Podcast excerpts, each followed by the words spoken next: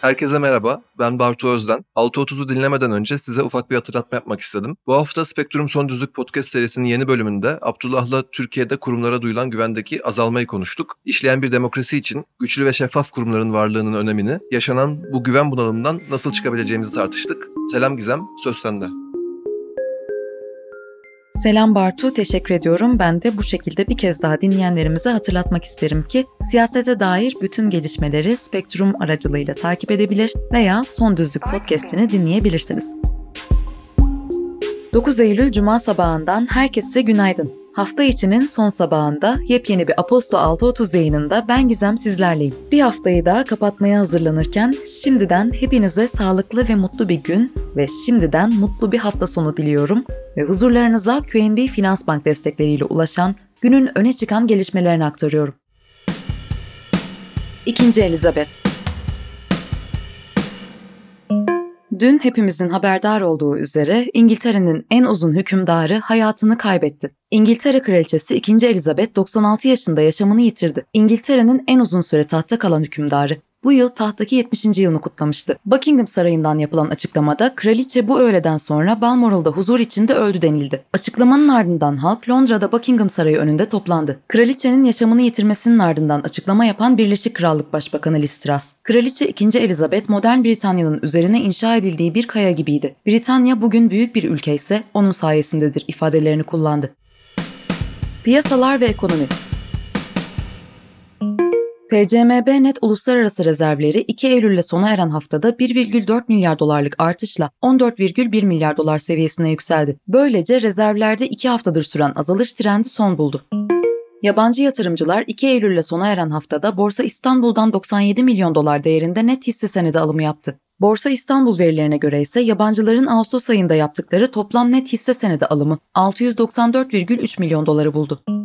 İstanbul Sanayi Odası Türkiye İmalat Sektörü İhracat İklimi Endeksinin Ağustos ayında 1,2 puan azalışla 48,8 seviyesine gerilediğini açıkladı. Böylece endeks 19 ayın ardından ilk kez 50 eşiğinin altına düşmüş oldu. İşkur verilerine göre Ağustos ayında açık iş sayısı yıllık bazda %2,3 artışla 234.907 oldu. Avrupa Merkez Bankası Eylül ayı toplantısında faiz oranlarını tarihinde ilk kez 75 bas puan artırma kararı aldığını açıkladı. Dünyası Oyak Renault'un Bursa'daki fabrikasında elektronik bileşen tedariği sorunu sebebiyle montaj ve dökümhane departmanlarında 8-15 Eylül tarihlerinde üretime ara verileceği aktarıldı. Birleşik Krallık Başbakanı Liz Truss, Maliye Bakanlığı ve Birleşik Krallık Merkez Bankası'nın enerji şirketlerinin çalkantılı piyasalarda likidite sorunu yaşamasını önlemek için 46 milyar dolar değerinde bir destek planı hayata geçireceklerini açıkladı.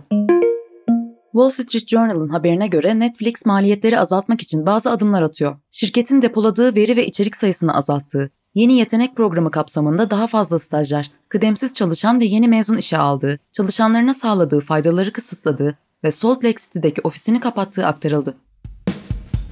Politika Cumhurbaşkanı Erdoğan, Rusya Devlet Başkanı Vladimir Putin'in tahıl koridoru anlaşmasına ilişkin sözlerine destek vererek Putin haklı, tahıl fakir değil zengin ülkelere gidiyor. Bu yaptırımlar karşısında bu tahıl sevkiyatının bu yaptırımı uygulayan ülkelere yapılması doğru değildir dedi. Boğaziçi Üniversitesi'ndeki 29 bölüm, 2 enstitü ve müdürü değiştirilen Atatürk İlkeleri ve İnkılap Tarihi Enstitüsü akademisyenleri, yüz dönemi dersleri onaylanmayan akademisyenlere dair açıklama yayımladı. Açıklamada bölümlerin kurul kararıyla oluşturarak dekanlıklara ilettikleri programlara keyfi şekilde müdahale edilmekte. Kurul kararları hiçe sayılarak yarı zamanlı ve emekli hocalarımızın görevlendirmeleri onaylanmamakta. Sözleşmeleri iptal edilmekte açılması planlanan dersler kapatılmaktadır denildi ve öğretim üyelerinin bölüm kararlarına istinaden yeniden görevlendirilmesi talep edildi. Eğitim Sen temsilcilerinin baş öğretmenlik ve uzman öğretmenlik sınavının iptal edilmesi talebiyle Milli Eğitim Bakanlığı önünde düzenlediği basın açıklamasına polis müdahale etti. HDP eski eş genel başkanı Figen Yüksekdağ'ın Yıkılacak Duvarlar adlı kitabının örgüt propagandası gerekçesiyle Antalya Cumhuriyet Başsavcılığı tarafından basım, dağıtım ve satışı yasaklandı. Kitabın toplatılmasına ve el konulan nüshalarında imhasına karar verildi. ABD Dışişleri Bakanı Antony Blinken, Ukrayna başkenti Kiev'i ziyaret etti. Gizli gerçekleştirilen ziyaretin Ukrayna'nın Rusya işgaline karşı başlattığı karşı saldırıya destek verme amaçlı olduğu belirtildi. İran Dışişleri Bakanlığı Arnavutluğun Tahran'la diplomatik ilişkilerini kesme kararını kınadı ve iddiaların asılsız olduğunu belirtti. Teknoloji ve Startup